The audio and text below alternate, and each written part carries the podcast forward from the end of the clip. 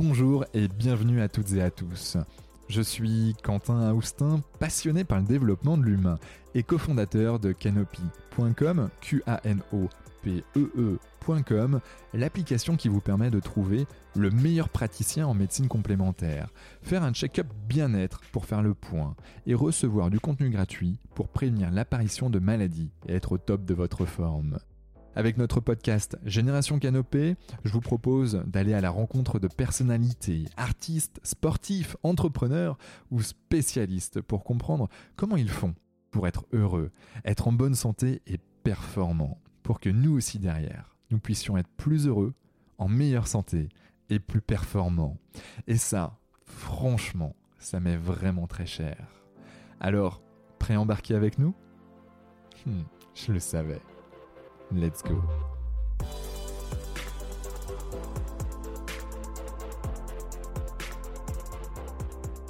Alors bonjour et bienvenue dans le podcast Génération Canopy. Aujourd'hui, on embarque dans le monde des médecines douces validées par la science ou encore appelées INM pour intervention non médicamenteuse avec une personne qu'on ne présente plus dans le milieu. J'ai bien nommé Grégory Nino. Alors Grégory, professeur à l'Université de Montpellier, directeur adjoint de l'Institut d'épidémiologie et de santé publique, chargé de recherche sur les soins de support à l'Institut Cancer de Montpellier. Grégory a fondé et dirigé la plateforme universitaire collaborative CEPS, devenue depuis 2021 la société savante internationale Non Pharmacological Intervention Society, la NPIS. Bref, sachez que on va parler santé, bien-être, INM aujourd'hui. Alors sois le bienvenu Grégory, comment te sens-tu? Très bien, merci de l'invitation. Je t'en prie, ben, nous on est très heureux de, te recevoir en fait chez nous dans nos locaux, dans nos nouveaux locaux euh, canopiens. Tout d'abord, on aime bien poser cette question chez, chez Canopy dans notre podcast. Qui as-tu, Grégory, vu par Grégory? Je suis un professeur d'université, je suis un chercheur euh, en santé. Je pense que me qualifier autrement qu'un chercheur euh, passionné par la santé et sur effectivement comment on peut appréhender de façon biopsychosociale la santé. Euh, et effectivement, ça fait plus de 30 ans désormais que je fais de la recherche dans ce domaine. Ok, waouh, 30 ans déjà. Eh oui. Ça, ça, ça, passe vite. Et, et les INM, donc Qu'est-ce que c'est que les INM Intervention non médicamenteuse Ce mot est un peu bizarre hein, en fait. Intervention non médicamenteuse, il est négatif euh, parce qu'il est non quelque chose. Il est lié sur le médicament, il a l'air de dire que c'est un anti-médicament. Pas du tout en fait, c'est euh, la Haute Autorité de Santé en 2011 qui dit il faut qu'on appelle des pratiques psychosociales, des pratiques physiques et des pratiques nutritionnelles, des INM, des interventions non médicamenteuses. Et en fait, depuis 1975, des chercheurs euh, étudiaient euh, des psychothérapies, des régimes, étudiaient euh, des méthodes de thérapie manuelle, des méthodes de kinésithérapie, des programmes d'activité physique adaptée, etc. etc. Et tout ça, en fait, était pas forcément connu sur la même appellation. Et comme la santé était fabriquée en silos, bah, chacun travaillait dans son sillon, en fait, mais sans avoir une vision un petit peu plus générale de ses pratiques de santé. Et aujourd'hui, effectivement, euh, c'est devenu quelque chose de plus en plus courant et un peu comme j'ai l'habitude de le dire, mais, mais que RATP ou RER, je sais même pas ce que ça veut dire, mais on appelle effectivement ces pratiques de santé fondées sur des données probantes des INM. Ok, et, on voit qu'il y a un vrai changement là depuis, euh, depuis euh, je dire presque la Covid, mais, mais, mais 2023 a été un, tournant pour la mm. NPIs mm. euh, avec une participation devant le Sénat et, présenter un certain nombre de choses. Tu peux peut-être nous en dire un petit peu, un petit peu plus là-dessus Je crois que tu l'as très bien dit. Je crois que la Covid a été un moment clé mm. où effectivement on s'est rendu compte que peut-être la vision qu'on avait de la santé et la vision qu'on avait de la médecine était strictement, on va dire, hospitalo-centrée et centrée sur le médicament. Et on s'est aperçu, et je pense que les Français l'ont vu et l'ont testé, euh, qu'une des meilleures réponses contre la Covid a été un masque et des règles hygiéno-diététiques montrant qu'on pouvait éviter dans des espaces confinés dans des espaces confinés, j'insiste là-dessus, et que beaucoup d'études avaient pu le démontrer que effectivement des interventions non médicamenteuses et cette intervention non médicamenteuse était efficace non pas pour guérir euh, une fois qu'on avait le, virus, mais au moins prévenir.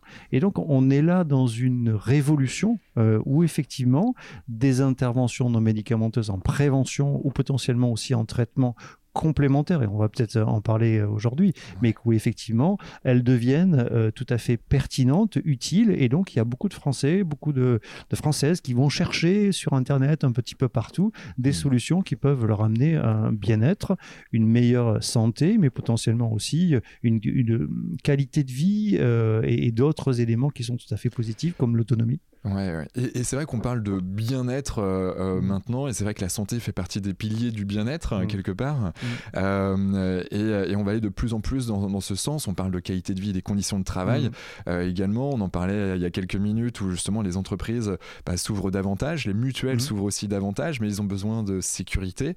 Et, d'où l'importance des INM, parce que ben, c'est bien qu'on sait qu'il y a plein de pratiques de médecine dite complémentaire, médecine douce, ou, ou peu importe comment on les appelle, mais les INM, en fait, c'est que c'est validé scientifiquement. C'est ça. Hein je crois que c'est très important d'avoir e, effectivement quelque chose de beaucoup plus précis euh, lorsqu'on essaye d'évoquer euh, ce mot médecine douce qui est une mm. éponge conceptuelle et sur lequel on mélange absolument tout. On mélange des pratiques traditionnelles ou dites traditionnelles comme la médecine chinoise, sur lequel euh, il y a des pratiques de diagnostic spécifique sur lequel on est hors de la médecine dite occidentale ou conventionnelle, euh, la stagnation du chi du foie, euh, c'est un diagnostic euh, alternatif à la médecine conventionnelle sur lequel potentiellement il peut y avoir des traitements liés à cette pratique qui sont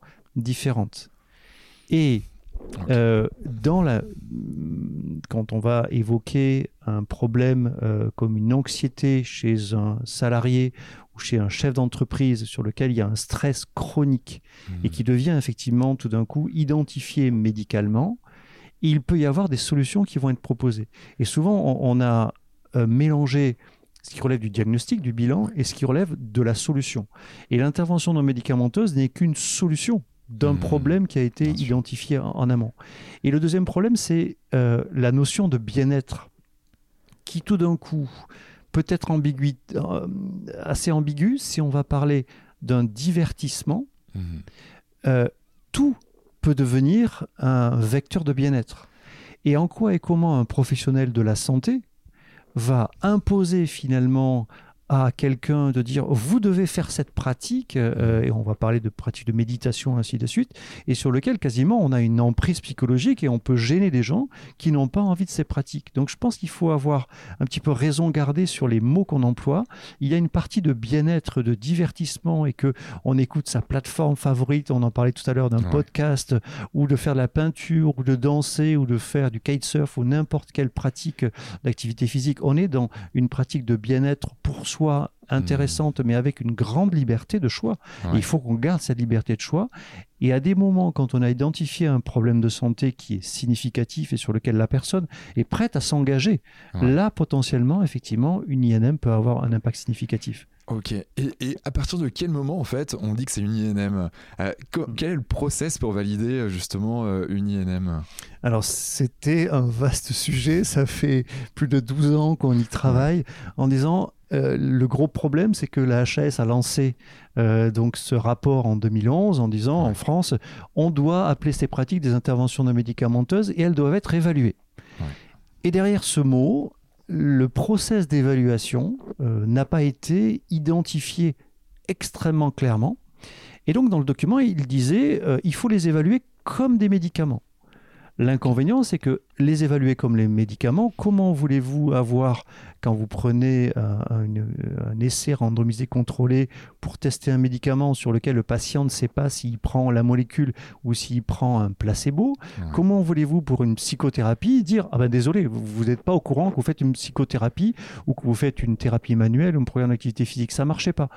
Et donc on a travaillé avec euh, notamment un de mes doctorants euh, qui était médecin généraliste à inventorier euh, l'ensemble des modèles d'évaluation puisqu'il hmm. n'en existe qu'un dans le médicament, on pensait qu'il n'y en aurait éventuellement que quelques-uns et qu'on pourrait avoir une cohérence. Et en fait, il y en a eu 46 en avril 2019, on publie un papier qui montre qu'il y a 46 modèles, 46 façons de faire. et, donc, comme c'est énorme et comme finalement il va y avoir plein de débats scientifiques, on n'arrivait pas à avoir une cohérence. Et chacun hmm. disant, mais moi, mon, mon, INM fonctionne, mais non, mais moi, je veux faire selon ce modèle-là, etc. Et donc, cette cacophonie a amené beaucoup de difficultés. On s'est dit qu'avec la plateforme qu'on avait créée en 2011 à Montpellier, plateforme universitaire CEPS, tu l'as dit, euh, est-ce qu'on peut véritablement arriver à aller plus loin? Et, la, plateforme n'a pas suffi, et on a transformé la plateforme en société savante pour avoir effectivement des, échanges avec les autorités de santé françaises et, puis plus largement, et en disant, est-ce qu'il n'est pas temps de co-construire finalement un modèle unique, standardisé d'évaluation des interventions non médicamenteuses. Et donc ça veut dire simplement qu'il y a des pratiques aujourd'hui qui ne sont pas encore validées selon ce modèle et des pratiques qui sont validées selon ce modèle et sur lesquelles on va pouvoir euh, fabriquer finalement une bibliothèque des interventions non médicamenteuses. Euh, et mon livre de, 2020 là, en, on, parle. On en a plusieurs. Hein. on a euh, les 100 médecines douces validées par la science et puis le guide, les INM. Alors ça c'est peut-être un peu plus pour les pros. Oui, c'est ça. Euh, mais, euh, mais ouais, n'hésite pas à nous, à nous, en parler. Ouais, ouais, ça, c'est, eh ben, ce, livre, en fait, dit simplement, le, 2019 chez Duno dit euh, on peut tout à fait arriver à avoir une, une démarche commune. Et hmm. c'était le lancement, en fait, de cette réflexion pour co-construire un modèle d'évaluation. Et ensuite, le, livre chez Belin dit bah, effectivement, on peut arriver à identifier des médecines douces qui étaient dites finalement pour parfois certains ésotériques, pas validées, ainsi de suite. Et on s'aperçoit qu'il y a plein de méthodes qui ont été extrêmement bien validées, des programmes de TP, des programmes euh, de thérapie manuelle qui sont extrêmement eh bien consolidés et sur lesquels on, avait l'impression que tout ça était ésotérique. Donc tout l'enjeu, c'est effectivement aujourd'hui de fabriquer une bibliothèque géante euh, qui permettrait à la disposition des professionnels de la santé et peut-être sur des espaces numériques en tout cas, mais de pouvoir mieux les connaître et potentiellement de mieux les tracer quand elles sont euh, hmm. proposées et potentiellement aussi de mieux les rembourser quels que soient les endroits où elles vont être délivrées. Oui, exactement. En, termes de peut-être de remboursement euh, là-dessus, un sujet ô combien important parce que ben, on est quand même dans la prévention. Euh, si on prend de la hauteur, on se dit mais ouais, si on prévient les maladies cardiovasculaires, neurodégénératives, type Alzheimer, Parkinson, même sur le cardiovasculaire, voilà, le, fait de, de, pouvoir faire de l'activité physique, bref, tout un tas de choses comme ça on se dit qu'en fait l'État a tout euh, a gagné en fait d'aller dans ce sens euh, je pense au coach APA euh, qui notamment et, pourtant c'est compliqué de faire passer le message comment comment tu, tu, examines tout ça et puis si je puis dire et puis, puis quelle est la suite quelque part hmm. sur ce volet? Ce sujet-là est extrêmement compliqué parce qu'il aborde plusieurs aspects. Des aspects qui sont d'ordre culturel. Au siècle dernier, euh, tu es trop jeune pour l'avoir vécu, mais moi je l'ai vécu. On, nous a fait penser que le médicament, les thérapies génétiques, euh, donc la thérapie génique en particulier, allait traiter et finalement toutes les maladies. Euh, et c'est inspiré de la philosophie de Claude Bernard, un problème physiopathologique, un mécanisme d'action hmm. et un vecteur biologique pour traiter ce problème biologique et on va le guérir. Et effectivement, au siècle dernier, ont été trouvés les traitements de masse absolument remarquables, mmh. mais qui a fait penser tout simplement qu'on arriverait à guérir toutes les maladies et qu'au XXIe siècle, euh, on aurait une pilule magique. Mmh. Donc, ils nous ont mis dans la tête à juste titre qu'on pouvait y arriver parce qu'il y avait des exemples, mais on les a extrapolés à toutes les maladies et on se rend compte aujourd'hui que bah, ces maladies ne sont pas traitées euh, de la bonne façon parce mmh. que elles stabilisent souvent euh, et on va parler du diabète. On ne guérit pas du diabète de type 2, mais par contre, on peut le stabiliser avec des médicaments. On ne guérit pas de certaines maladies cardiaques, mais on les stabilise. Mmh. Euh, et évidemment, plein, plein de maladies. Et donc, tout l'enjeu est de dire que ces maladies étant d'origine biopsychosociale, parce que c'est pas uniquement euh, que mes gènes qui conduisent à des maladies, mais c'est aussi mes comportements, c'est aussi les, problématiques sociales, c'est la pression des entreprises, c'est la pression de beaucoup, beaucoup de choses, c'est des problèmes environnementaux qui vont se poser, bah, hmm. finalement, on imagine que c'est une solution multiple, euh, que, c'est une solution unique, pardon, et que non, ce sont des solutions multiples. Donc aujourd'hui, les maladies sont complexes et nécessitent des solutions multiples. ça, c'est juste une raison. La deuxième raison, mais on pourrait en évoquer plein, encore une fois, mes livres le, le, décrivent, mais l'idée que notre système de santé a été fabriqué euh, par Napoléon, il faut bien le, voir, avec euh, des hôpitaux. Et dans la Covid, on l'a très bien vu, le président de la République, Emmanuel Macron, euh, en disant on doit faire la guerre contre un virus.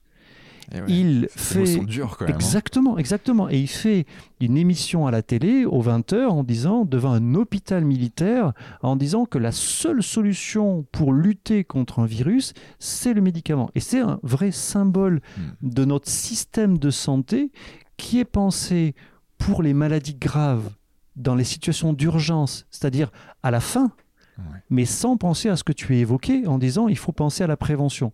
Donc c'est pas qu'un changement strictement de, de, de, de, modèle de santé, mais aussi, aussi de, penser euh, les maladies d'aujourd'hui qui sont des maladies chroniques et sur lesquelles il faut effectivement penser le soin, le traitement par l'hôpital lorsque c'est nécessaire, mais aussi la prévention. Et donc c'est un vrai changement de logiciel mmh. euh, qui est très compliqué à faire parce qu'on n'a pas toutes ces habitudes et on voit les tensions qu'il y a dans les urgences et ainsi de suite.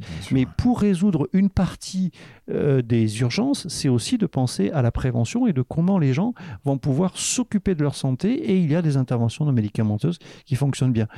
Et peut-être le dernier point, mais, mais vraiment parce que c'est un élément important, tu l'as évoqué sur le plan économique, on montre que effectivement, si j'évite des hospitalisations graves, c'est des coûts évités qu'on peut reporter sur la prévention. Hmm. Mais aujourd'hui, effectivement, euh, les, études montrent que 80% des gens qui vont aux urgences ne devraient pas y aller ne devrait pas y aller. donc les coûts sont importants. C'est comme si on, était à chaque fois obligé de, de, proposer un porte-avions alors qu'on pourrait prendre simplement euh, le train et qu'on pourrait avoir une consultation directe chez un médecin généraliste pour traiter un, problème qui n'est pas d'une gravité importante, mais la population ne le comprend pas et appelle directement le 15 et va aux urgences et emboliser le service des urgences. Donc il y a vraiment, encore une fois, une, une transformation et les interventions de vont y contribuer. Ouais, parce qu'il y a le mode préventif, donc du coup je préviens, donc du coup en fait je recule quelque part la, la, probabilité d'aller chez, chez bah, aux urgences. Oui. Mais je pense qu'il y a aussi un, de la culturation à avoir, peut-être mmh. même passer par l'école.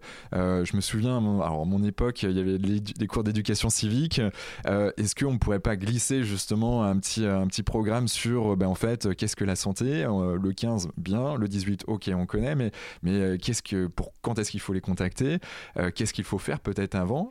Euh, prévenir, mm. c'est même la santé mentale, mais, mais, la santé au sens large. Mm. Il y a des fondamentaux, je pense, qui sont essentiels à avoir, qu'on devrait même avoir euh, à l'école, en tout cas derrière. Qu'est-ce que toi t'en penses au niveau de l'éducation? Alors c'est très très juste, ça, ça amène tout le sujet de la différence entre la promotion, de la hmm. santé, euh, très utile, très pertinente et sur lequel il y a des progrès très significatifs, mais y compris à l'école et sur lequel il devrait y avoir de plus en plus de cours obligatoires, mais comme tu dis, d'éducation civique, mais potentiellement en éducation physique, mais aussi euh, pour le professeur de biologie qui devrait parler de santé, euh, mais aussi l'infirmière scolaire. Et l'ensemble des acteurs devraient effectivement avoir plus de promotion hmm. d'une vie en bonne santé. Euh, et, que effectivement c'est essentiel. Mais on s'aperçoit que euh, dans beaucoup d'études, euh, le fantasme d'un certain nombre de décideurs politiques hmm. ou même de ministres, et, souvent c'est évoqué comme ça, seul la promotion de la santé suffit à modifier les comportements de santé des individus. Et en fait, on s'aperçoit que, euh, hein, on le dit, bouger plus, euh, le programme national nutrition santé, il y a plein, plein d'actions de promotion toute la journée, euh, avec des affiches dans tous les sens, avec des pubs, attention, manger moins gras, moins sucré, moins salé. Les grands messages de santé publique générale, Hmm. sont connus. Je pourrais les résumer en, quelques secondes s'il faut. Hein, mais sur l'activité physique, euh, faire au moins 30 minutes d'activité physique par jour, ne pas rester euh, plus d'une heure euh, assis ou allongé dans une journée. Hein, On a eu Martine Duclos il y a un mois et demi justement dans, dans, notre, dans notre podcast. Et c'est vrai que Martine justement nous, nous, présentait ça. Mais oui, bien sûr, c'est des fondamentaux. Ces messages-là, ne pas fumer, ne pas consommer trop d'alcool, ne pas s'exposer au soleil quand quand il fait l'été entre 10 heures, etc. Ces grands messages de santé publique sont mmh. connus, mais ils ne sont pas appliqués. Et, c'est tout l'enjeu de la différence entre les actions de promotion de la santé et les actions de prévention santé fondées sur des données probantes, donc des interventions non médicamenteuses, sur lesquelles, lorsqu'on a repéré une fragilité, une mmh. personne à risque, par exemple, une personne de plus de 85 ans est à risque de chute et donc potentiellement de proposer une intervention non médicamenteuse. Mais pour des, jeunes qui sont en boîte de nuit euh, sur mmh. lesquels il y a des comportements à risque vis-à-vis de la sexualité, mais potentiellement un programme d'éducation spécifique de prévention santé qui sera une INM et qui va effectivement amener un changement significatif de comportement. Et là, tout d'un coup, les interventions non mmh. médicamenteuses sont apparues et commencent à se développer. Il y a beaucoup d'actions de recherche mais encore une fois, comme il n'y avait pas de cohérence entre les modèles d'évaluation, chacun disait, mais regardez-moi, c'est efficace. Mais dans la réalité, entre la, la réflexion sur l'évaluation initiale, sur euh, attention, euh, il faut mettre des préservatifs dans des situations à risque, ou il faut arrêter de, de, consommer autant de tabac dans des situations, bah, et avoir une action significative qui change les comportements, ça s'appelle des interventions non médicamenteuses. Et, et, exactement. Et là, me vient à l'esprit, euh, c'est vrai qu'on intervient dans les entreprises toujours le, le, le, le, plus difficile à faire comprendre, c'est la, bah, en fait, c'est la prise de conscience, je mm. pense. C'est le, mm. premier point d'entrée, c'est de se dire, ok, ok, je prends conscience qu'en fait, c'est important pour ma santé, pour mon bien-être, et mm. puis pas que pour moi, parce que si je suis pas bien, mais en fait, il y a mon entourage qui potentiellement va en pâtir, et inversement, euh, bien sûr, euh, positivement. Et, euh, et, donc, du coup, au niveau de la prise de conscience, alors, il y a des études qui ont été faites. Si, si, je me brûle dix fois, bon, je comprends que le feu ça brûle. si je me vois faire aussi, donc il y a une perception qui est différente. Du coup, je prends conscience d'un certain nombre de choses. Il y a le questionnement, mm. donc il y a le coaching qui, qui le permet. Notamment, il y a des études. Donc, c'était un des pères fondateurs de la programmation neurolinguistique qui mm. avait testé ça avec justement des, commerciaux et qui, qui avait monté des programmes et qui, en fait, avec un protocole de questions, permettait de, susciter la prise de conscience. Ah oui, j'ai besoin d'acheter ça. Et puis, puis bref. toi, tu as des, des, outils, toi, de ton côté, pour susciter la prise de conscience auprès des personnes? Je crois qu'effectivement, c'est un point euh, important et sur lequel euh, aujourd'hui euh, les médecins généralistes, les infirmiers, mais aussi donc d'autres métiers professionnels de la santé, mais aussi d'autres types de, de, modalités d'évaluation qui sont mmh. avec des outils numériques, avec notamment un podomètre par exemple, pour simplement faire comprendre quelle est l'activité physique. Je pense que tous ces systèmes numériques sont très intéressants aussi donc pour faire une prise de conscience. Et, mmh. donc il y a euh, des entretiens de plus en plus qualifiés pour dire effectivement là je suis un individu à risque. Et pour plein de raisons, on est tous euh, dans une forme de déni en disant mmh. oui mais moi ça me concerne pas. Finalement euh, ça concerne d'autres parce qu'effectivement je vois bien qu'il y a des gens qui sont à risque et qui sont sédentaires.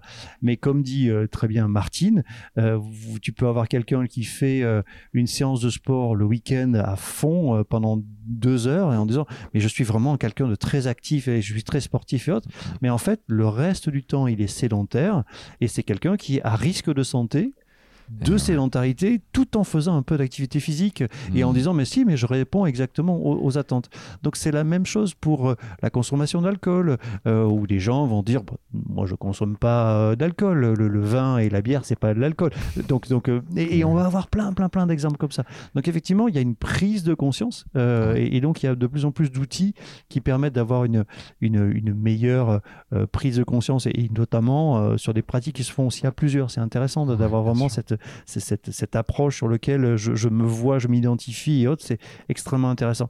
Mais après, reste la question de comment on agit et, que, sur, le, sur quelle solution on va euh, utiliser qui va avoir une efficacité. Et là, mmh. souvent, on va être emporté par des choses qui n'ont pas véritablement une efficacité significative. On pourrait parler de poudre de perlimpinpin pour certains. Ouais, mm. et, exactement. Et donc, les INM, encore une fois de plus, mm. interviennent avec ce scientifiquement validé qui est mm. important ben, pour moi personnellement. Et puis, c'est vrai que chez Canopy, on a fait le, le, pari justement d'aller dedans et de pas s'ouvrir en fait au reste. Par contre, s'il y a des nouvelles INM qui arrivent, bien évidemment, on sera super ouvert à, justement à les intégrer. Euh, et donc, euh, aujourd'hui, quels sont les INM, euh, je sais pas si tu as pu benchmarker un peu, qui, qui ont le plus d'impact ou qui sont le plus sollicités, peut-être en France, voire peut-être même plus largement. Je sais pas si tu as un peu d'études là-dessus. tout l'enjeu est de fabriquer en fait cette bibliothèque et, et, je voudrais surtout pas dire des choses qui sont dans la réalité fausses mmh. tout simplement parce que on a surtout aujourd'hui de plus en plus de professionnels qui sont identifiés, mais une traçabilité euh, des INM mhm. euh, n'existe pas parce qu'on ne les a pas qualifiés. Et, donc tout l'enjeu est de pouvoir effectivement, euh, quand tu rentres dans un hôpital, quand tu as ou quand tu vas voir un médecin généraliste, tu as directement ton médicament, il est tracé, ça remonte dans un espace, tout est extrêmement clair. Mais mm, dans un hôpital, dans une entreprise, dans plein d'activités aujourd'hui, les INM, c'est comme si elles n'existaient pas euh, parce qu'elles n'ont pas de traçabilité.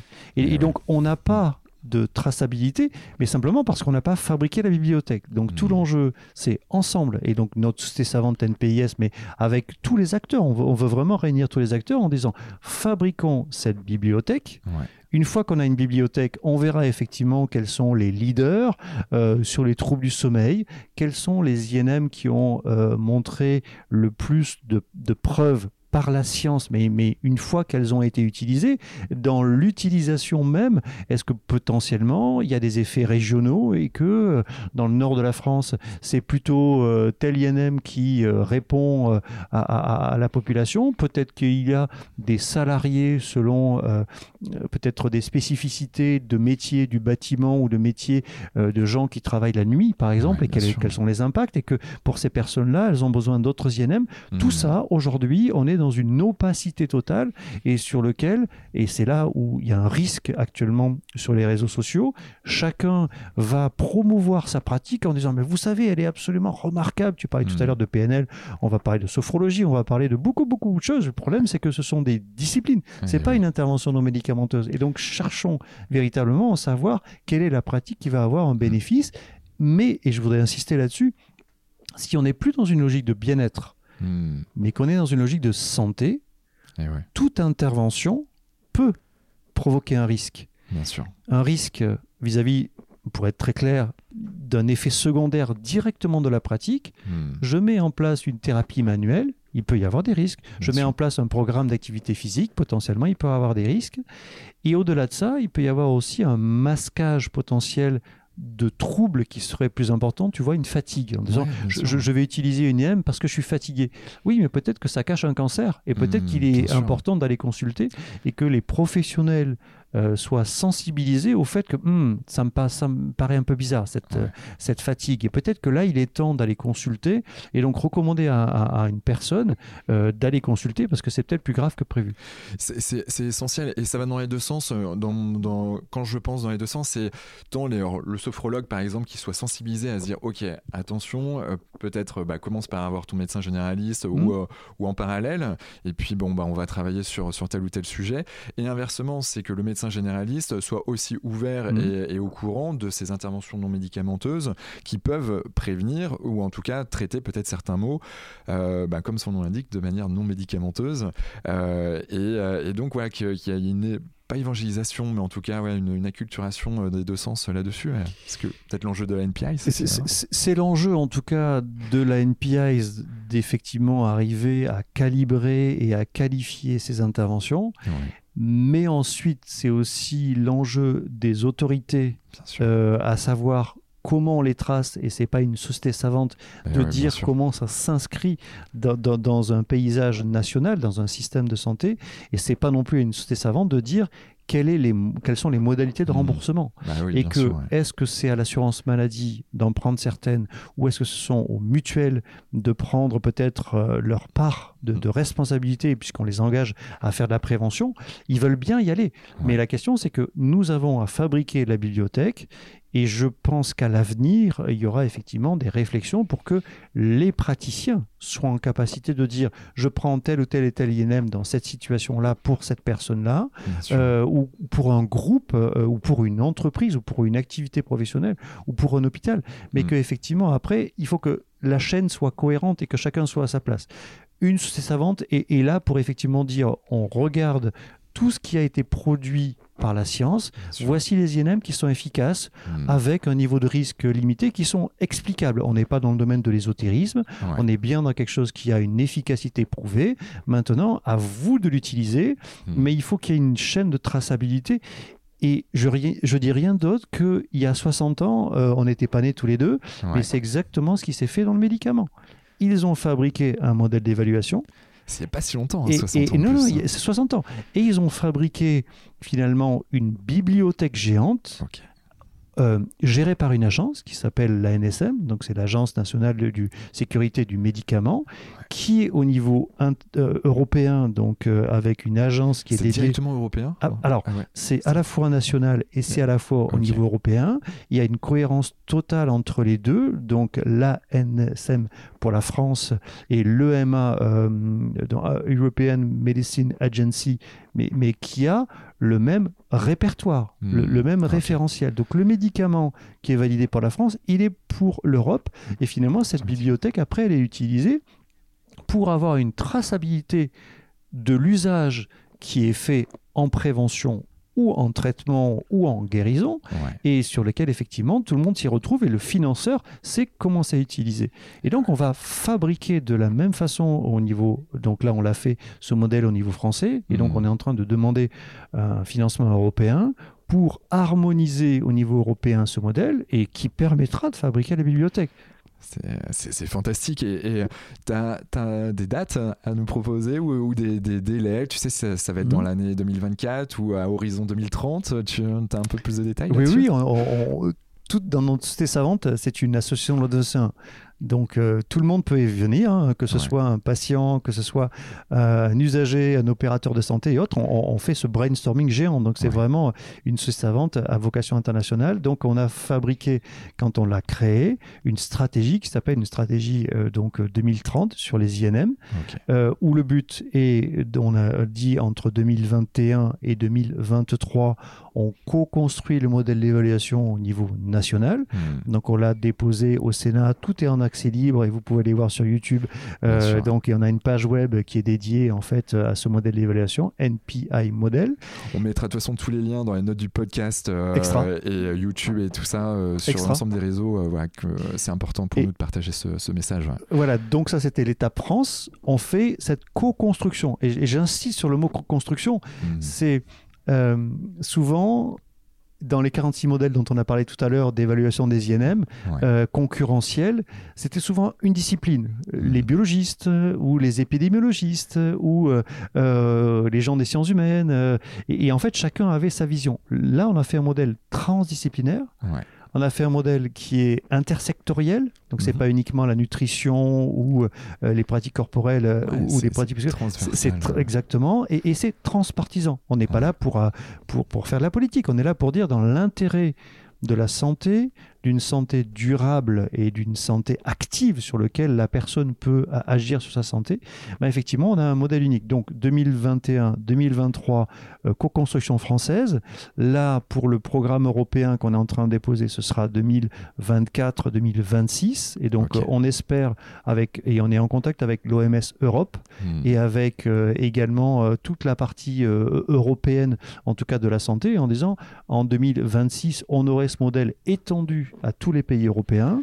Ouais. Et la perspective après, c'est entre 2027 et 2030 de finir, entre guillemets, avec la discussion euh, OMS, euh, mais OMS Monde. Ouais. Euh, et, avec, et on est en train d'échanger avec l'UNESCO également, qui s'ouvre à, à des problématiques de comme tu l'as dit, de bien-être, de prévention et sur lequel et de bien vieillir. C'est aussi Mhm. un, un élément important. Et donc de rapprocher l'UNESCO et l'OMS pour dire à la fin, regardez, nous avons un modèle commun, et ce modèle commun, effe- effectivement, on pourra l'étendre euh, de cette façon, donc faire plus de recherche, mais mieux de recherche. Et avec une question qui va se poser aussi, qui est un élément important, c'est la protection intellectuelle de ces INM à travers la traçabilité. Hmm. On y arrive pour une chanson. Et bien sûr. Euh, pourquoi on ne pourrait pas y arriver avec un service? C'est Hmm. facile de, de- de protéger un produit et c'est facile de protéger un, un dispositif médical. Mais ça pose des questions juridiques et, des- et des questions techno, Ouais. mais qu'a priori, on devrait y arriver. On, on- on le sait, et c'est ce qui, me, ce qui nous plaît en fait chez Canopy aussi avec la NPI, c'est, c'est qu'en fait euh, c'est transdisciplinaire, c'est qu'en effet il y a des syndicats, euh, il y a des professionnels euh, donc de médecine complémentaire ou d'INM qui, qui s'intègrent en Mhm. fait dedans, Euh, il y a bien sûr les chercheurs, il y a des médecins, il y a bah, des, des- des plateformes comme la nôtre, il y a des, on- il y a le monde de la tech, donc tout ça est en train de se, se marier en tout cas que je trouve vachement bien. Et ce que j'avais beaucoup apprécié, c'est que moi, il y a plus, c'était début d'année dernière, euh, ouais, il y avait euh, des, des- des conférences plusieurs fois dans l'année justement, et notamment sur euh, échanger sur le nom des INM, euh, on garde, on garde pas, euh, quel était l'historique. Et moi, j'ai- participé justement à certaines d'entre elles, et je me dis bon, ben c'est vrai que je, je- je suis inconnu au bataillon, mais n'empêche que je peux dire quoi que ce, bah, je peux dire quelque Mhm, chose. Et mhm. moi, je trouvais ça juste génial de pouvoir librement dire ce que l'on pense, euh, et puis, et puis d'être à l'écoute euh, des uns et des autres et de comprendre un peu bah, cet écosystème. euh, donc c'est c'est vraiment ouvert à tout le monde, ça, les NPIs. Je crois que c'est- important de, de le dire, c'est bien que tu le soulignes parce que euh, on, est personne, Je- je- on- au sens de, de nous ne sommes que de l'intelligence ou le résultat de l'intelligence collective et de l'intelligence collective d'associations de patients, Mhm. euh, de praticiens, d'opérateurs de santé et euh, en, en- en même temps euh, de, de- de personnes qui sont donc des chercheurs, mais des chercheurs qui étaient un petit peu enfermés, engoncés dans leur discipline. Et tout d'un coup, en disant, mais il y a vraiment que les randomisés contrôlés en double aveugle, exactement comme le médicament. Et, et vraiment des gens, et tu penses qu'on peut oser proposer quelque chose? Je dis, mais justement, dans cette logique, euh, et, et- et on est soutenu par l'INSERM, et vraiment, je tiens à dire à quel point l'INSERM est en train de s'ouvrir à ça.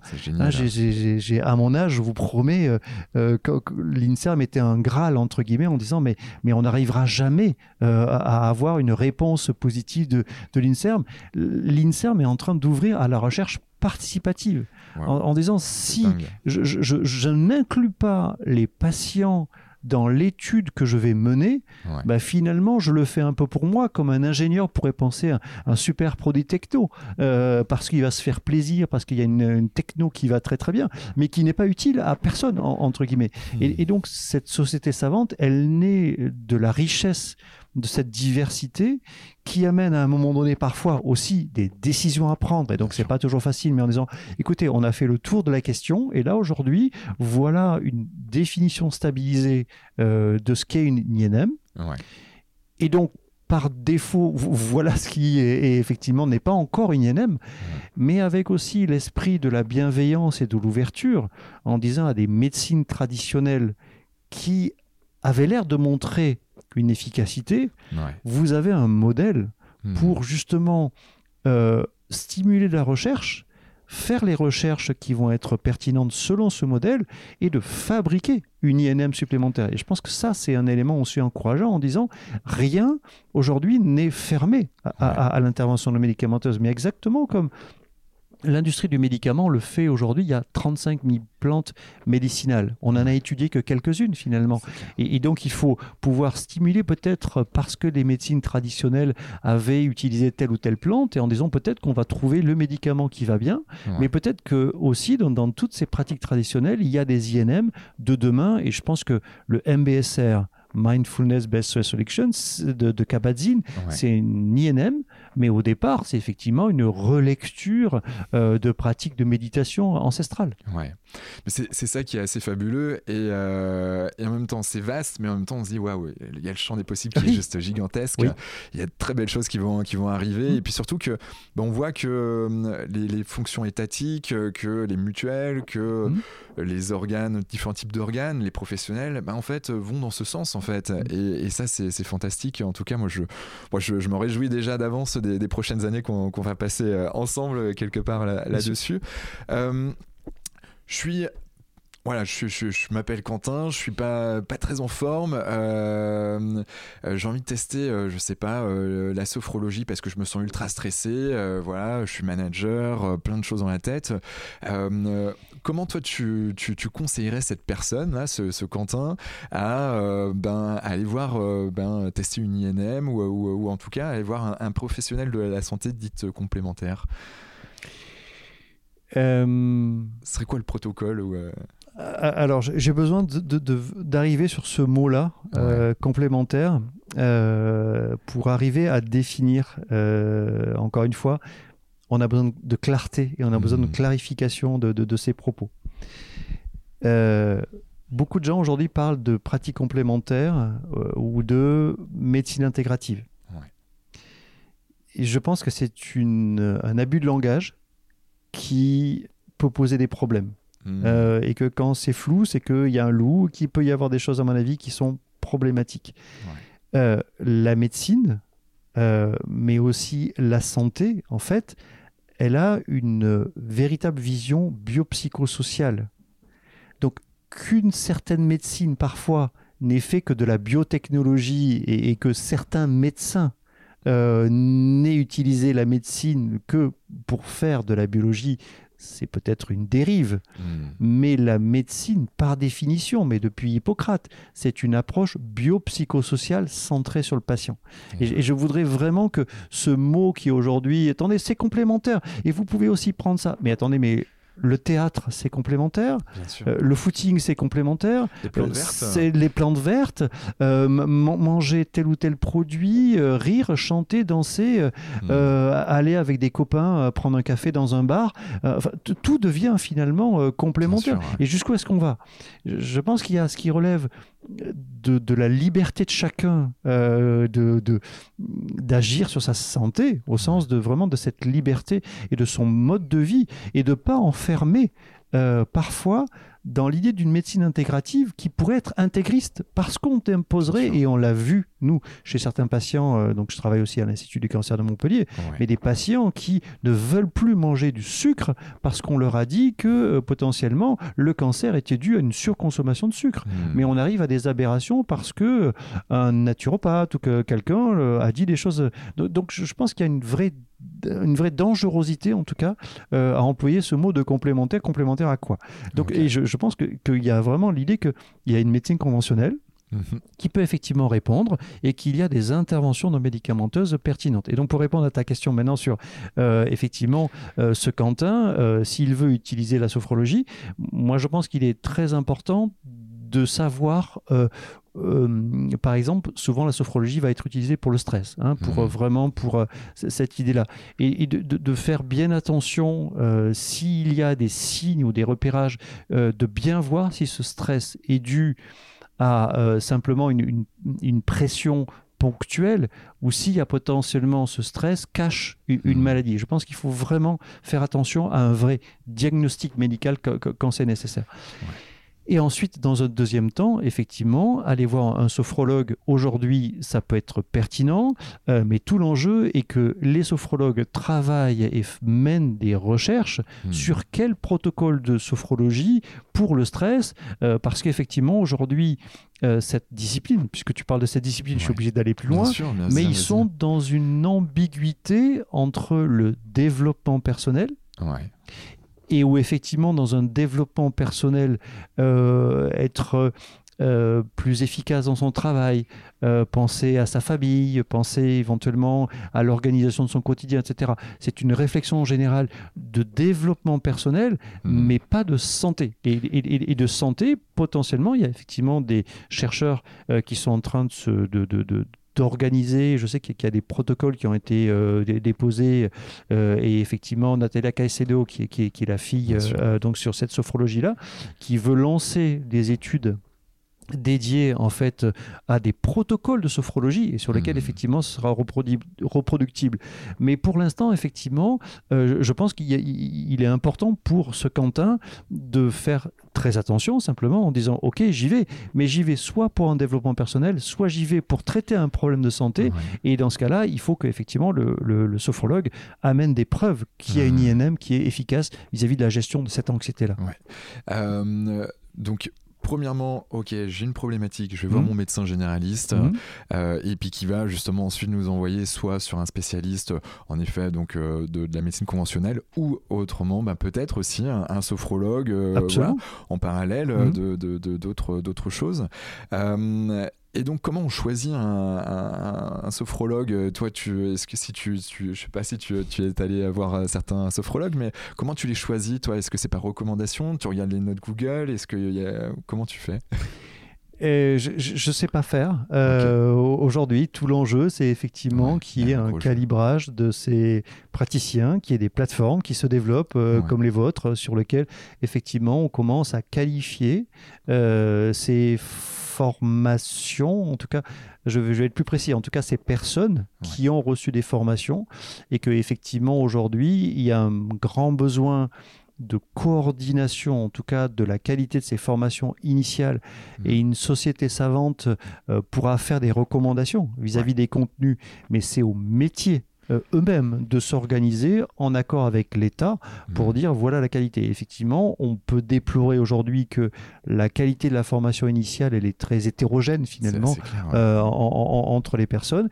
Mais nous pensons que demain, euh, avec effectivement des INM calibrés, on pourrait imaginer que des personnes formées en sophrologie et diplômées en sophrologie aient des qualifications pour certaines INM pour les mettre en œuvre Ouais. et que effectivement pour certaines effectivement ils sont envoyés par un médecin généraliste mais mais mais mais, mais, mais comme tu l'as dit médecin généraliste je voudrais pas non plus euh, limiter qu'au médecin généraliste Bien il sûr. peut y avoir d'autres professionnels de santé qui pourraient aussi avoir euh, la possibilité de recommander et, de- et de oui, conseiller sûr, parce ouais. que euh, un peu comme dans les sportifs de haut niveau aujourd'hui, euh, Mm. euh, il n'y a pas uniquement que l'entraîneur dans le football, mais il y a le préparateur physique, le préparateur mental, le, Le diète, etc. euh, Exactement, et, ouais. et- et qu'on arrive effectivement à des solutions sur lesquelles potentiellement c'est l'un ou l'autre qui peut envoyer vers euh, cette personne qualifiée, effectivement qualifiée sur une intervention de médicamenteuse qui pourrait être proposée.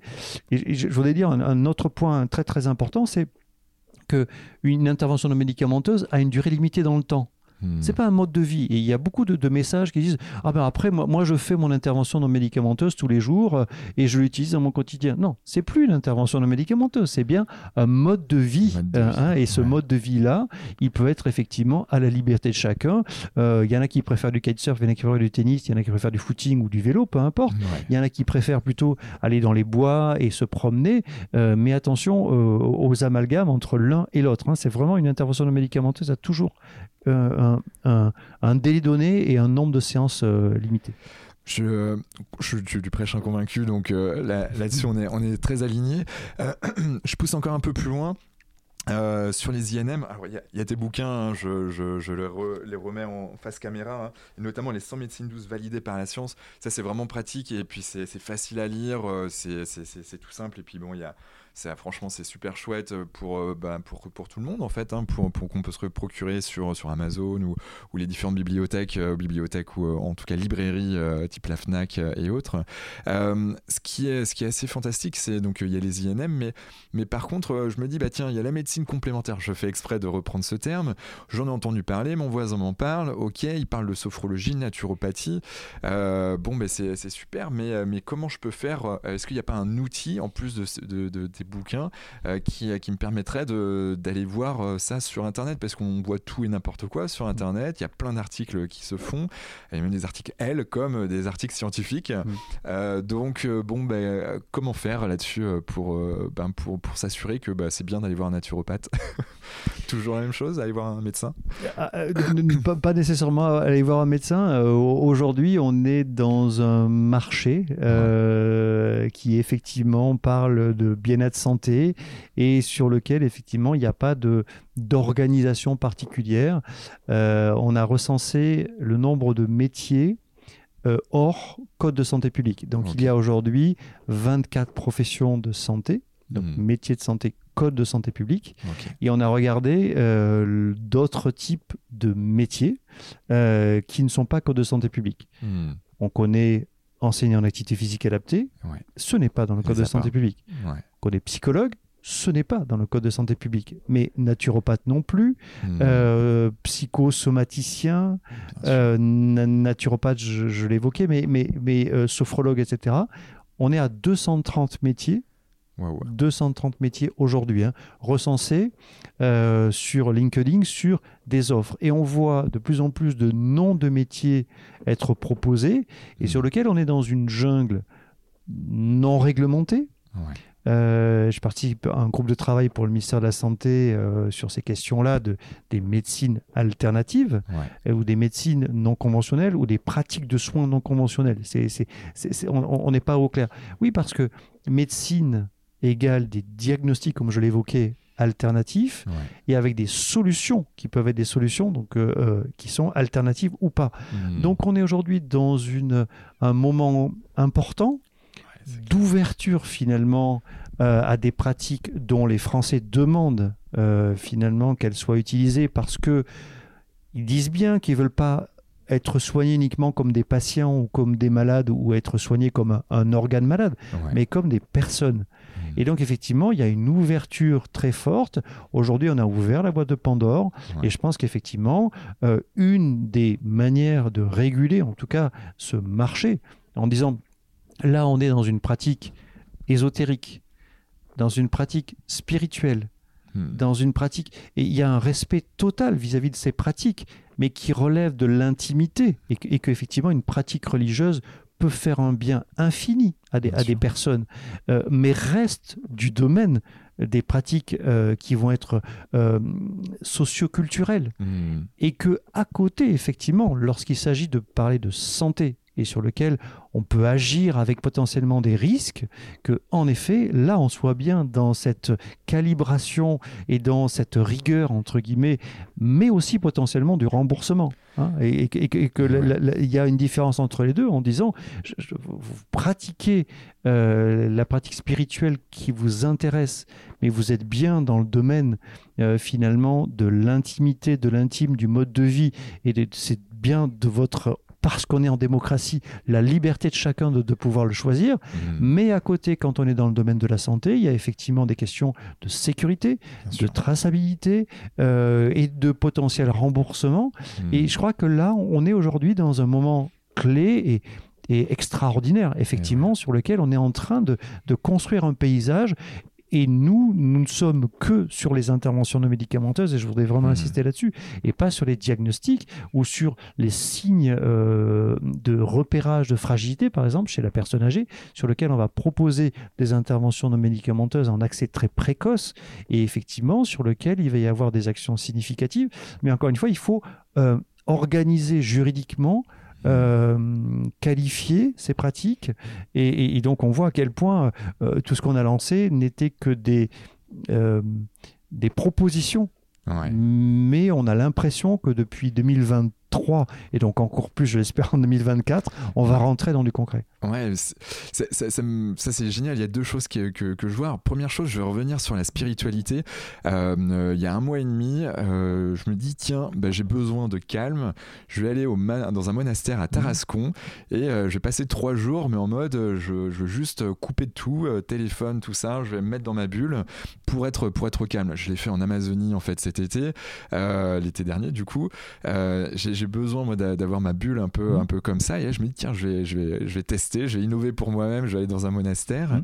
euh, je suis pas pratiquant particulièrement Mhm. mais euh, besoin de me dire moi en tout cas ben, là-bas je sens que je vais être au calme et je pratique la méditation depuis des années maintenant. Euh, depuis euh, 2016 exactement, j'ai commencé la méditation.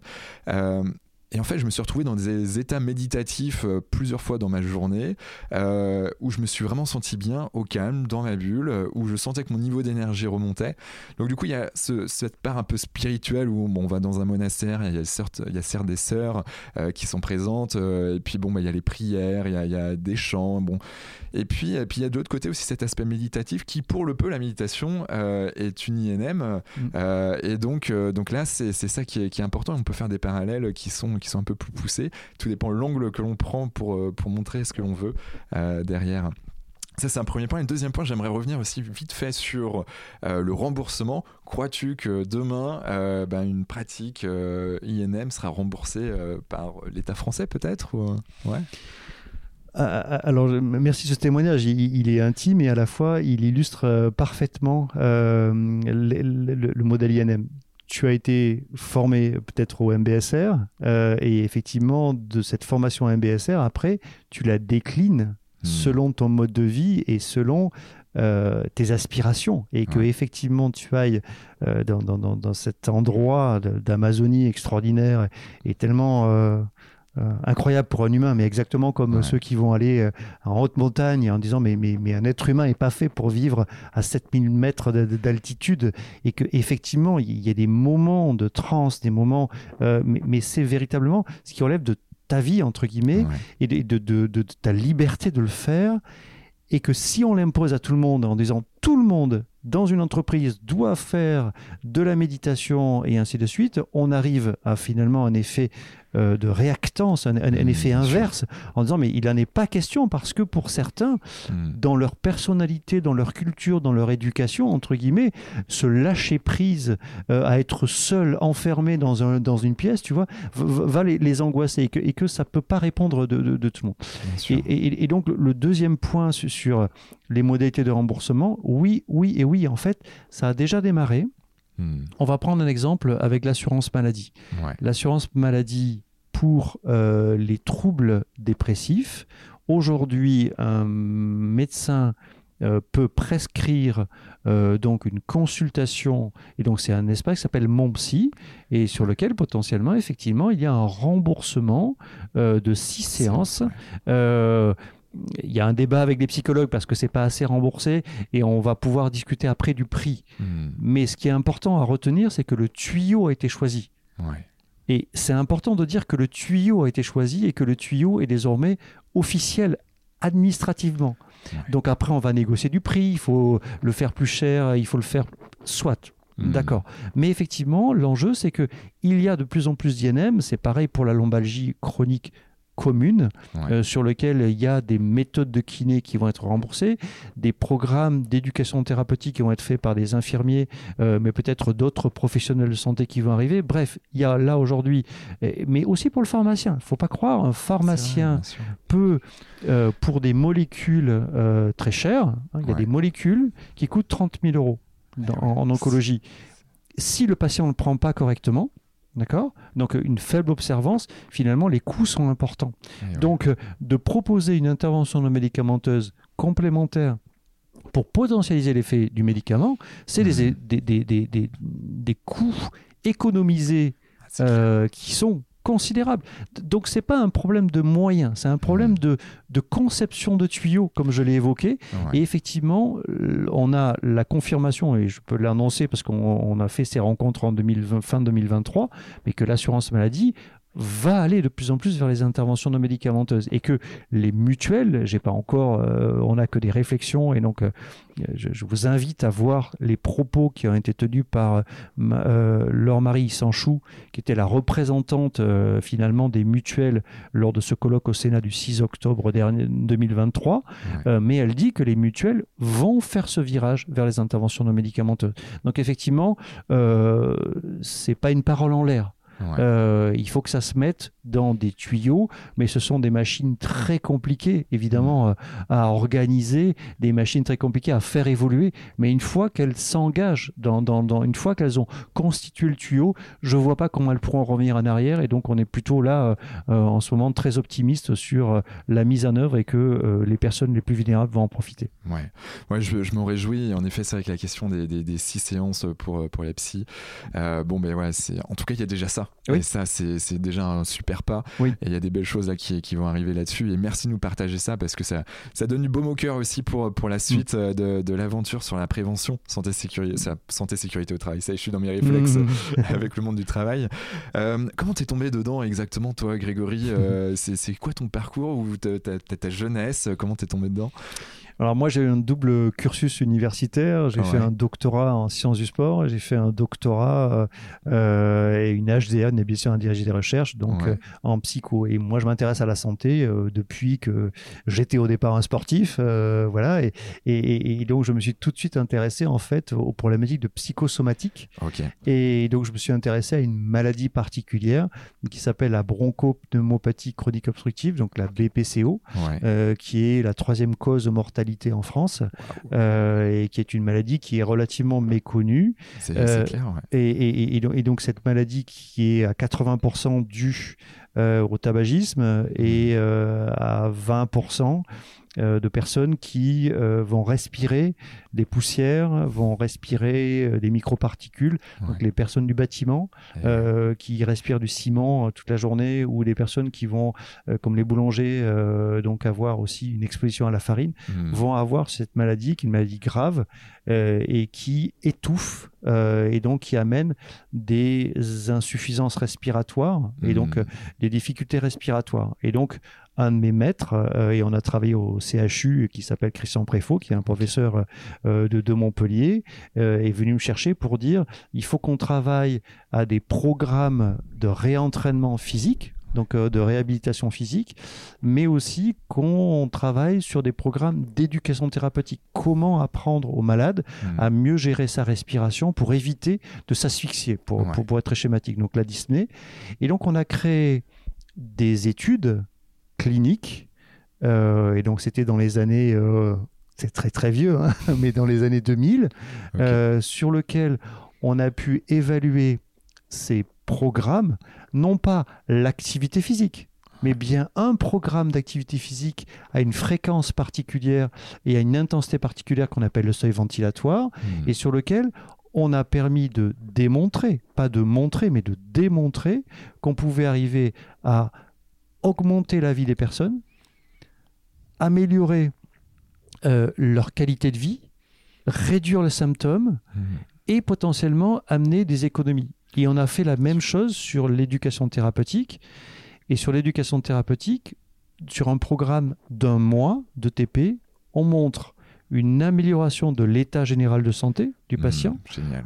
On, on montre et on démontre l'amélioration de la qualité de vie et, on a, et, donc le résultat aussi important, c'est l'économie de santé. On fait 481 euros d'économie par an et par patient tout en payant ce que je ne savais pas que ça s'appelait une intervention non médicamenteuse, tu vois, à, l'époque, sur des essais cliniques. Et Christian Préfaux nous a encouragés à faire des études rigoureuses comme euh, la rigueur du médicament pour démontrer, pas dire que ça marche. Non, non, non.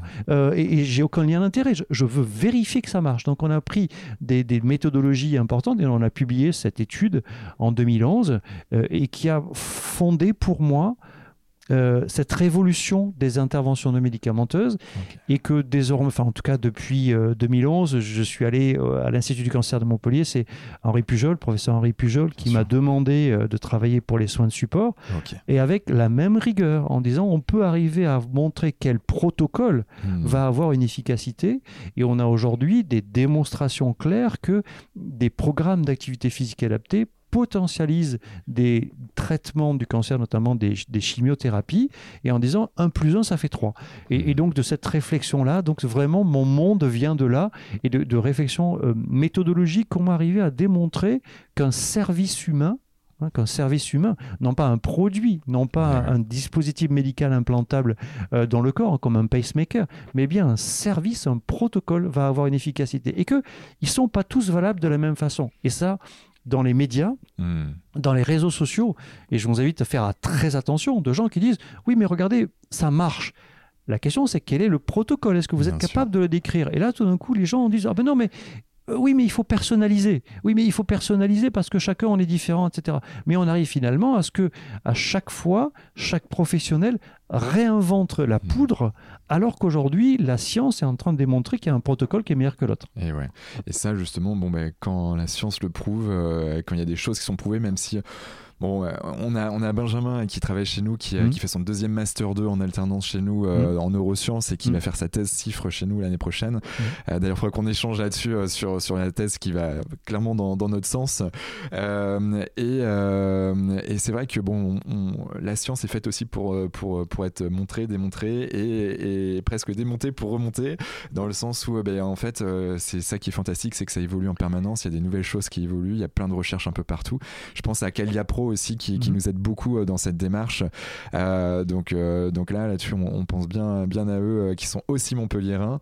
Mhm. Et, et, donc, toi, tu es arrivé là-dedans et, et, puis, bah, en fait, ça s'est enfilé comme ça dans les INM. Oui, ça a été effectivement une, une évolution et, j'aimerais dire aussi par rapport à ce que tu, tu viens d'évoquer, la différence entre la recherche et la science. Hmm. Et euh, je, pense que je, vous invite, en tout cas les, auditeurs, à, lire ce, magnifique livre ou de voir les, podcasts ou, de voir les vidéos d'un monsieur qui s'appelle Étienne Klein. Ah, bien sûr. Euh, et Étienne Klein, donc dans Le goût du vrai, au moment de la Covid, explique en quoi il y a de la recherche et que se poser des questions, remettre en cause les euh, vérités, euh, poser effectivement les bonnes méthodologies euh, et discuter entre scientifiques euh, de résultats, c'est des éléments très très très importants. Et ça, c'est le domaine de la recherche. Hmm. Et à côté, il y a la science. Et la science, sur une question bien posée, va avoir un consensus et qu'effectivement deux, trois chercheurs soient pas d'accord avec un propos d'un consensus, mais quand une communauté arrive à ce que finalement il y a un consensus, on peut y arriver. Et typiquement, dans ce qui s'est passé dans la Covid et sur un certain professeur marseillais euh, qui s'est affranchi, hein, non, non, mais qui s'est affranchi du modèle ah. euh, de validation du médicament pour dire des choses en tant que chercheur. Il avait tout à fait le droit de dire en tant que chercheur, il y a potentiellement mettre du conditionnel. Mais à un moment donné, il y a une communauté scientifique, et cette mmh. communauté scientifique, donc la science par rapport à la recherche, dit il n'y a pas de preuve de son traitement, il n'y a pas de preuve de son traitement. Et je pense que c'est là le, sujet important, c'est d'améliorer la recherche ciblée sur les interventions non médicamenteuses avec son modèle, avec ce modèle, euh, des, NPI modèle, et à un moment donné qu'une société savante fasse le point euh, et dire effectivement, pour l'instant, celle-là, elle est prouvée, celle-là est potentiellement prouvée, mais on a besoin encore un petit peu de recherche pour arriver à consolider ces connaissances.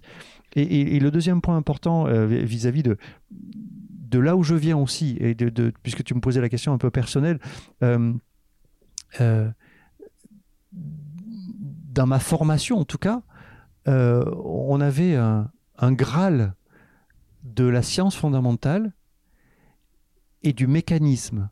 Hmm de, comment ça fonctionne. Et dans les neurosciences, par exemple, en disant on va étudier euh, une partie du cerveau, etc. Et donc, qu'on appelle une science mécanistique. Et on mmh. était essentiellement intéressé par la science mécanistique, mais pas par une recherche appliquée, qu'on appelle dans le médicament une recherche clinique, mais qu'on peut appeler aussi dans le domaine des INM une recherche clinique. Une recherche qui va dire quel est le protocole et, est-ce que, et donc cette recherche appliquée, elle était, euh, de ma génération en tout cas, très méprisée dans les carrières et on ne pouvait pas faire euh, de la recherche sur des pratiques euh, appliquées finalement sur une recherche pragmatique. Et on voit aujourd'hui qu'il y a un rééquilibrage entre l'un et l'autre et que cette recherche pragmatique du protocole dans la vraie vie, est-ce que ça marche? Est-ce que ce protocole a véritablement un impact significatif? Et eh bien effectivement, les règles de notre NPI modèle permettent d'avoir toute une réflexion sur la recherche clinique non médicamenteuse, mais aussi sur les études d'implémentation, pour que ça marche bien sur le terrain et que potentiellement, effectivement, là, il y a une spécificité de hmm. cette recherche qui était méprisée au siècle dernier euh, et qui devient tout d'un coup aussi importante que, que l'autre. Ok, Bon ben, c'est assez passionnant et, c'est vrai que j'ai l'impression qu'on peut s'engouffrer dans tellement de choses euh, dans, dans, ces domaines. Euh, euh, c'est à la fois vertigineux mais en même temps passionnant et, et, c'est pour ça qu'il y a des chercheurs qui, qui comme toi, comme, comme Benjamin, qui va faire sa thèse chez nous l'année prochaine, qui, des passionnés. De toute façon, je pense qu'il faut être passionné pour, pour faire ça. On parlait de, on a parlé un petit peu d'équilibre à un moment donné. Euh, toi, comment tu fais pour euh, pour trouver ton équilibre pro, perso, intime, non intime? Je sais pas comment on peut l'appeler, mais mais comment tu fais ton pour trouver cet équilibre? Si tu cherches d'ailleurs. Euh, je, pense qu'il est important, mais c'est tellement quelque chose qui est, qui est commun et qui est évoqué dans les réseaux et ailleurs, c'est trouver votre voie et, et, et, que effectivement euh, moi, je suis passionné euh, de, recherche. Je suis un curieux de nature à, comprendre comment ça marche et pourquoi ça marche. Et, effectivement, euh, le travail est pour moi plus une passion entre guillemets mm. et, une œuvre entre guillemets que que, que, que je partage euh, et, que la rencontre interdisciplinaire, et je, vais aller plus loin, de la transdisciplinarité, mm. de discuter avec des biologistes, avec des mathématiciens, avec des personnes des sciences humaines, des, juristes. Euh, voilà, moi, moi, je suis passionné de, ces rencontres-là et je suis passionné aussi euh, parce que par ma formation de psychologue, je suis allé écouter des gens qui mm. souffraient. Et donc les BPCO dont, dont j'ai parlé tout à l'heure, des gens, tu imagines, qui sont essoufflés au moindre effort, et hmm. qui calcule, euh, lorsque la maladie est très aggravée, de dire comment je vais me déplacer du lit au fauteuil sans avoir cette euh, sensation d'asphyxie. Et qui savent qu'ils vont mourir d'asphyxie. Tu imagines, euh, voilà. Et, donc, la modestie d'aller écouter et d'aller voir ce dont ils ont véritablement besoin moi, ça m'a euh, nourri et ça me nourrit tous les jours euh, de la BPCO aujourd'hui à, la cancérologie, à écouter comment les personnes qui sont traitées pour un cancer parfois ont été, euh, je dirais, laissées pour compte une fois que les traitements ont eu lieu hmm. et une fois que c'est terminé. Le lendemain, eh ben, je, dois reprendre ma vie comme avant, mais c'est plus la même. J'ai eu un, un, impact majeur, donc il faut que, que je pense différemment et qu'est-ce que je peux avoir comme solution. Euh, voilà, et donc c'est effectivement euh, mon quotidien. Donc, donc ça, c'est une passion. Mais j'ai eu la même passion pour des pratiques sportives. Donc effectivement, je, je fais aujourd'hui de l'activité physique et non pas du sport. Je fais pas de sport de compétition, mais, mais, mais, mais, mais, mais voilà. Et, donc effectivement, j'essaie de partager en tout cas euh, à la fois à mes proches, mais, mais à la fois à mes étudiants, mes doctorants qui veulent bien venir avec moi, mais, plus largement sur notre unité INSERM. c'est un vrai plaisir. et, cette société savante euh, est aussi pour moi un, vecteur important de, cette rencontre et de cette possibilité de faire travailler des gens ensemble avec peut-être des énergies plus focalisées et sur lesquelles on va aussi peser demain, euh, je pense, sur une société française mais aussi européenne pour dire si vous investissez dans la recherche pharmacologique, aucun problème, chirurgical, aucun problème, mais peut-être qu'il est temps que vous fléchiez des appels d'offres spécifiques. Et moi, en tant que bénévole euh, au Conseil euh, national de la Ligue nationale contre le cancer, conseil scientifique en fait, euh, effectivement, je plaide pour qu'il y ait un fléchage de financement des ligueurs qui donnent à la Ligue, et c'est remarquable évidemment, c'est cette générosité, mais qu'une partie de cette recherche aille à faire des études euh, de très bonne qualité qui permettront effectivement de proposer demain aux malades les bonnes interventions non médicamenteuses. Hmm. Ouais, mais je suis, bon, je suis convaincu en tout cas de, de tout ça. Euh, merci pour, bah, pour ce partage. Euh, c'est quoi ta journée type, si tu as une journée type? Du matin, du lever au coucher Est-ce qu'il y a des choses que, récurrentes en fait dans ton quotidien? Jamais. Jamais? Jamais. Je suis que euh, et de plus en plus en tout cas. Mais non, je, je, crois que euh, voilà, j'ai plutôt envie. je, ne le dis pas très bien. J'espère que vous couperez au montage. C'est pas terrible ce que je suis en train de dire, ou alors c'est que ça me touche. Mais mais, mais, effectivement, euh, il y a vraiment une, énergie aujourd'hui autour des, des, interventions non médicamenteuses mm. qui font que euh, les rencontres que je peux faire et autres n'est que du hasard. Euh, et, du, hasard euh, propice effectivement à une, un échange et, et peut-être aussi à ce que ça me nourrisse autant que, que, j'apporte et que je, je pense que c'est vraiment ce qu'on est en train de faire, en tout cas un travail collectif, une œuvre collective et que voilà mon quotidien, je m'écoute beaucoup au sens de j'écoute beaucoup euh, quand j'ai besoin de dormir, je dors. Euh, quand j'ai besoin de manger, je, je, je, mange. Mais effectivement, je ne suis surtout pas quelqu'un d'hyper organisé avec tous les jours la même façon. Au contraire, je, pense qu'il y, y, a un besoin important, et peut-être c'était ma double formation euh, à la fois de sciences du sport et de, et de, psycho, d'écouter véritablement et de s'écouter soi. Et que effectivement, on, est peut-être un individu unique et, et que, que, le calibrage que beaucoup de règles nous, nous imposent. Voilà. Mais j'ai effectivement la chance d'être universitaire et de gérer un petit peu mon emploi du temps comme je le souhaite et, tout le monde n'a pas euh, ce, privilège. C'est vrai que c'est un privilège en tant qu'entrepreneur. Je, je, touche du doigt depuis 2017 justement cet avantage. Euh, certes, ben, quand on est passionné, on bosse beaucoup. Mm. On compte pas forcément nos heures, mm. mais on a cette liberté de pouvoir organiser un peu notre emploi du temps des fois comme, euh, comme on le souhaite. Exactement. Et ça, c'est franchement, c'est vraiment un vrai beau privilège. D'ailleurs, Romain Thomas, est-ce que ça te parle, c'est un ancien de tes élèves, je crois, de STAPS. Mhm. Euh, en fait, il, travaille avec Sport and Green maintenant, qui, qui sont dans plutôt l'alimentation, santé, bien-être et performance. Et on va faire un partenariat avec eux. Et puis, il était avec nous la semaine dernière. Et du coup, il me disait, bah, vous allez recevoir Grégory Nino. J'ai échangé avec lui il y, a, quelques années où euh, justement lui il savait pas s'il devait passer dans le mode diététique ou, euh, ou, rester dans le STAPS. Et puis en fait, bon, il a fait les deux. Et, euh, donc, donc il est, je crois même qu'il a fait une recherche derrière. donc bon, voilà. En tout cas, tout simplement pour dire que tu, tu sèmes des petites graines et, ils en parlent après quelques années en, en, très bien en tout cas. on aime bien poser une question aussi sur la spiritualité. quelle place a ou quelle relation tu as avec la spiritualité? Euh, Grégory alors c'est un sujet où, je vais répondre de façon euh, un peu philosophique, euh, mais, effectivement, le, le, 21e siècle devient une époque effectivement spirituelle, au sens de cette découverte de soi, cette mmh. compréhension de soi.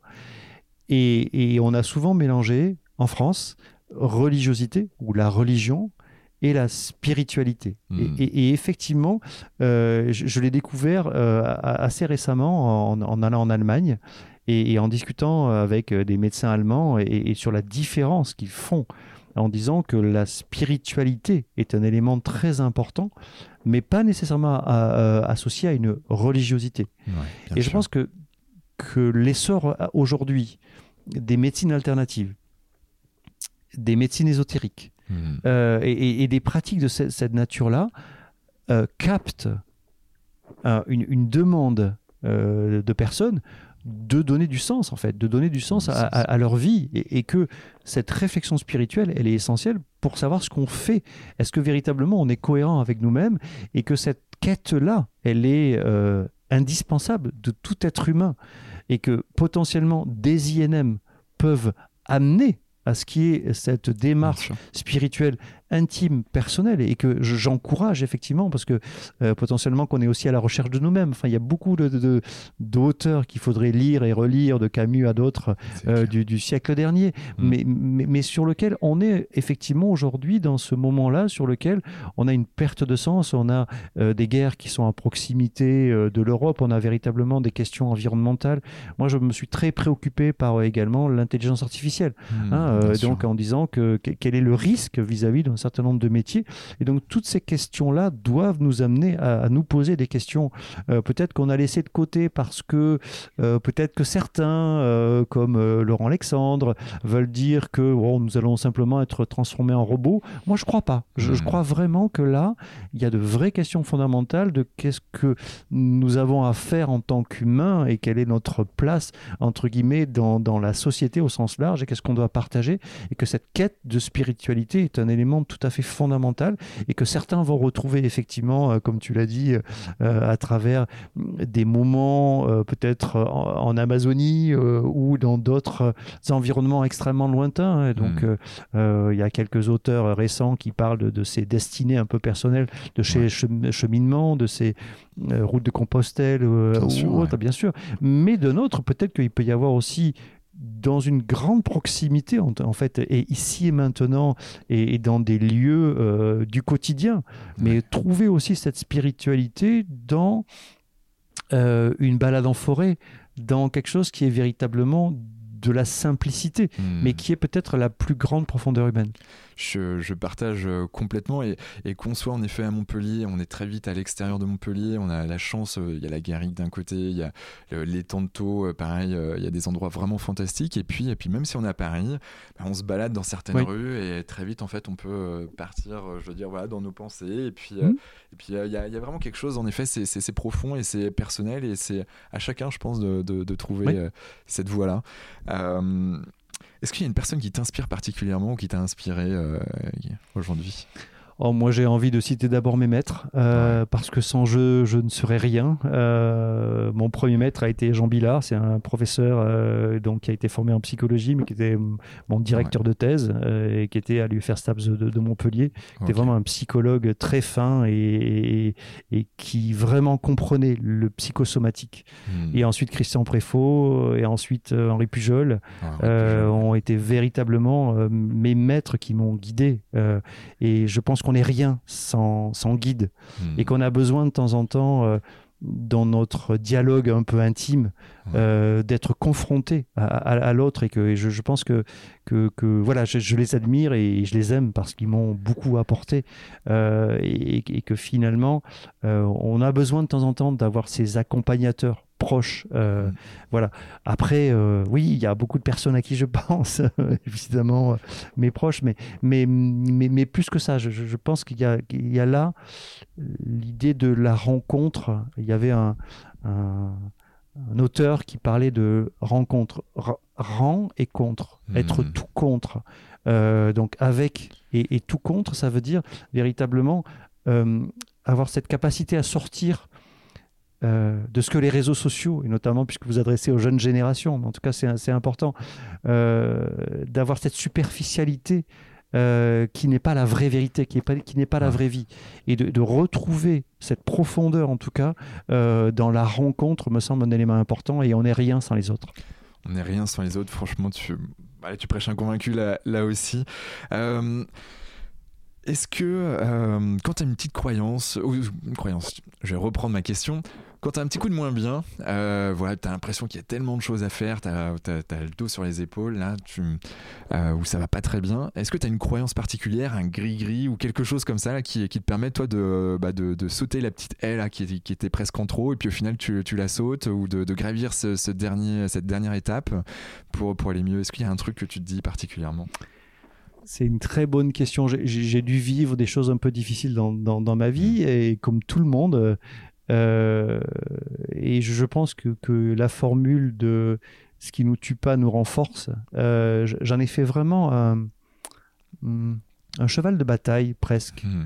en disant c'est parce qu'il y a une difficulté que la vie fait sens et que finalement, si elle est là présente, elle est faite pour être dépassée. Hmm. Et qu'elle nous offre la possibilité euh, dans ces moments de faille, dans ces moments de difficulté, dans ces moments de moins-être, de la, du réflexe humain classique de la fuite ou de l'énervement, entre, guillemets, qui est souvent parfois des réactions qu'on peut avoir spontanément et que je peux avoir évidemment, hein, je ne dis pas que, que j'y arrive tout le temps, mais en disant, OK, maintenant essayons de penser vraiment.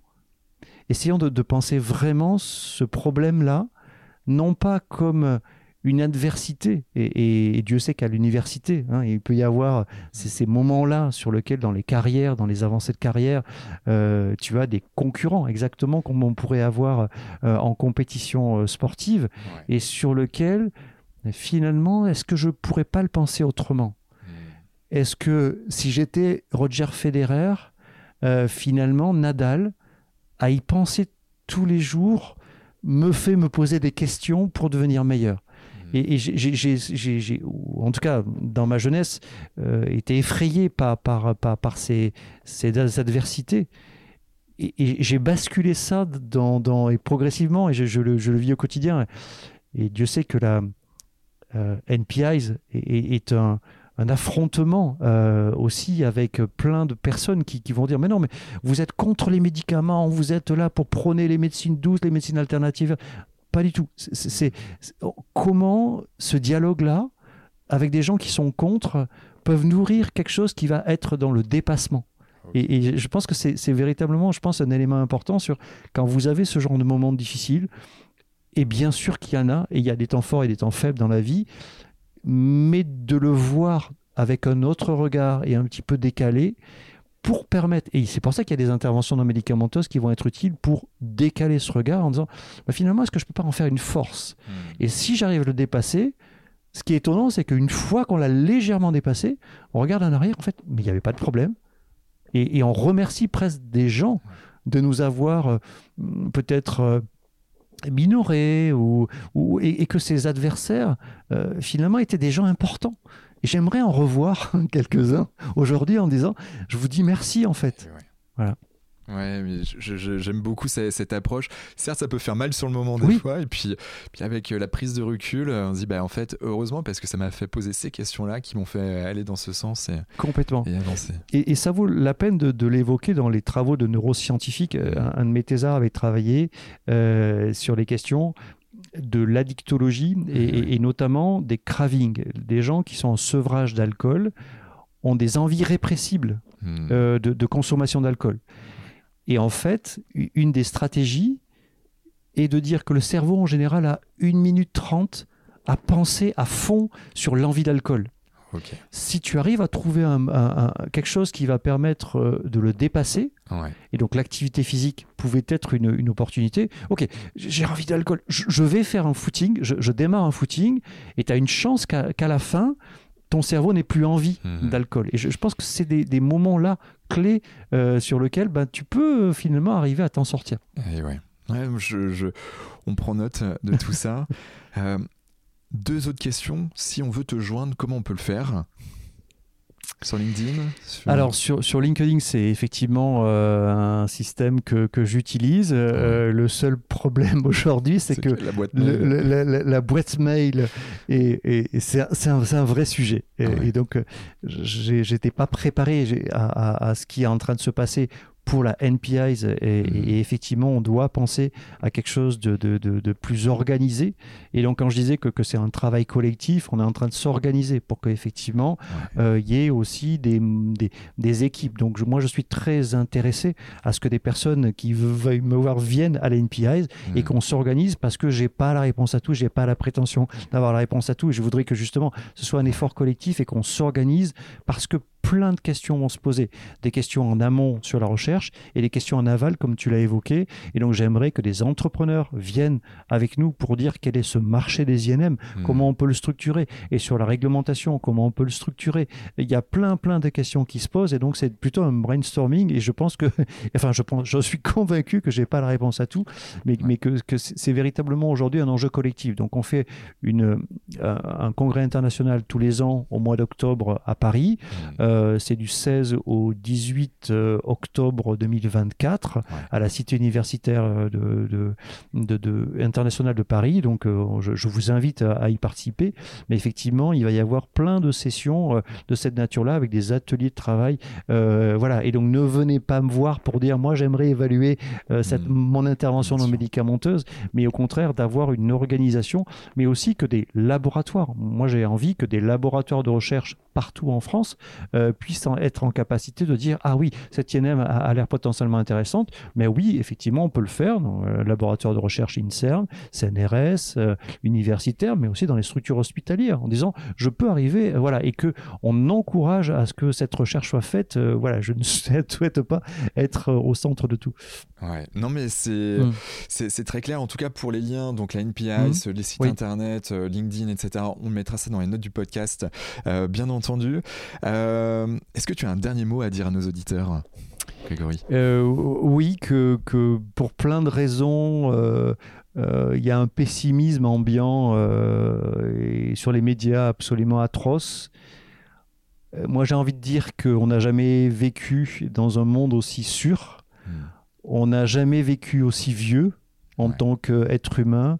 On n'a jamais vécu euh, avec euh, autant finalement d'espoir et que au lieu de se recroqueviller, de s'enfermer et de penser que justement il y a un pessimisme qui doit nous emporter, je pense à Michel Onfray en particulier, hein, qui est vraiment dans une volonté décliniste. Il est temps mmh. que des intellectuels, donc en France et ailleurs, nous montrent à quel point effectivement il y a de l'espoir espoir, qu'au contraire, on est là pour améliorer les choses et que effectivement, j'ai envie de, transmettre ça en disant euh, véritablement arrêtons de nous plaindre, arrêtons et voyageons en Amazonie ou ailleurs. Allons voir à quel point la France est un beau pays et qu'il est mmh, temps euh, de montrer à quel point on peut innover et qu'on peut montrer, à mon avis, demain que la France, en termes de prévention, est peut-être le bon élève euh, de, des interventions non médicamenteuses, comme elle a pu le montrer euh, dans les années 50, euh, 1950, pardon, mais, mais sur lequel on était le plus beau modèle de système de santé hospitalier du monde. Et véritablement, on, a été copié dans tous les sens. Bah, il est temps qu'on soit, nous aussi, des structures d'innovation par des startups, par des gens qui inventent effectivement des systèmes de prévention efficaces et sur lesquels effectivement la France le montre à l'Europe peut-être plus largement. Bon ben merci, merci infiniment euh, Grégory pour, notre échange. Euh, c'était riche, euh, je pense qu'on a démystifier un petit peu plus le terme INM, intervention non médicamenteuse, médecine complémentaire, médecine douce, bref, on est allé euh, euh, euh, mettre un, petit point supplémentaire là-dessus sur les interventions non médicamenteuses. merci pour tout, et puis bon, ben, on pourra te rejoindre bien sûr sur les différents réseaux. Rejoignez la NPICE, peu importe qui vous êtes, si vous êtes une entreprise, une start-up, un syndicat, une, une, association, ou en tout cas vous êtes dans le domaine de la santé et du bien-être, un professionnel, faut y aller. Et puis puis, ben, pour toutes celles et ceux qui nous écoutent encore, hein, rendez-vous la semaine prochaine avec un nouvel invité aussi exceptionnel que Grégory. Et puis, euh, très belle semaine, très belle soirée, très belle journée, peu importe où vous êtes, quand vous êtes. Et à très bientôt. Ciao, ciao. Bravo. Vous avez écouté cet épisode de Génération Canopée jusqu'au bout. Merci de le partager à au moins 3 personnes autour de vous et de nous mettre une note 5 étoiles avec un gentil commentaire. Au-delà d'en avoir besoin pour être dans le top des classements, c'est hyper important pour nous. Pourquoi? Parce que ça nous permet de toucher un maximum de personnes qui méritent d'être plus heureuses, en meilleure santé et plus performantes. D'autant plus que, plus nous aurons d'abonnés, plus nous pourrons attirer des personnalités exceptionnelles avec tout ce qu'elles ont à nous apporter.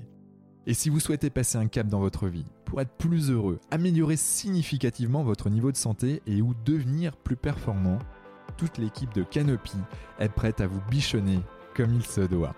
Vous n'avez qu'une seule chose à faire, créer votre profil sur canopy.com, Q-A-N-O-P-E-E.com, si ce n'est pas déjà fait, et faire votre check-up bien-être. Du contenu gratuit et des praticiens vous y attendent. C'était Quentin Aoustin et je vous embrasse. Ciao ciao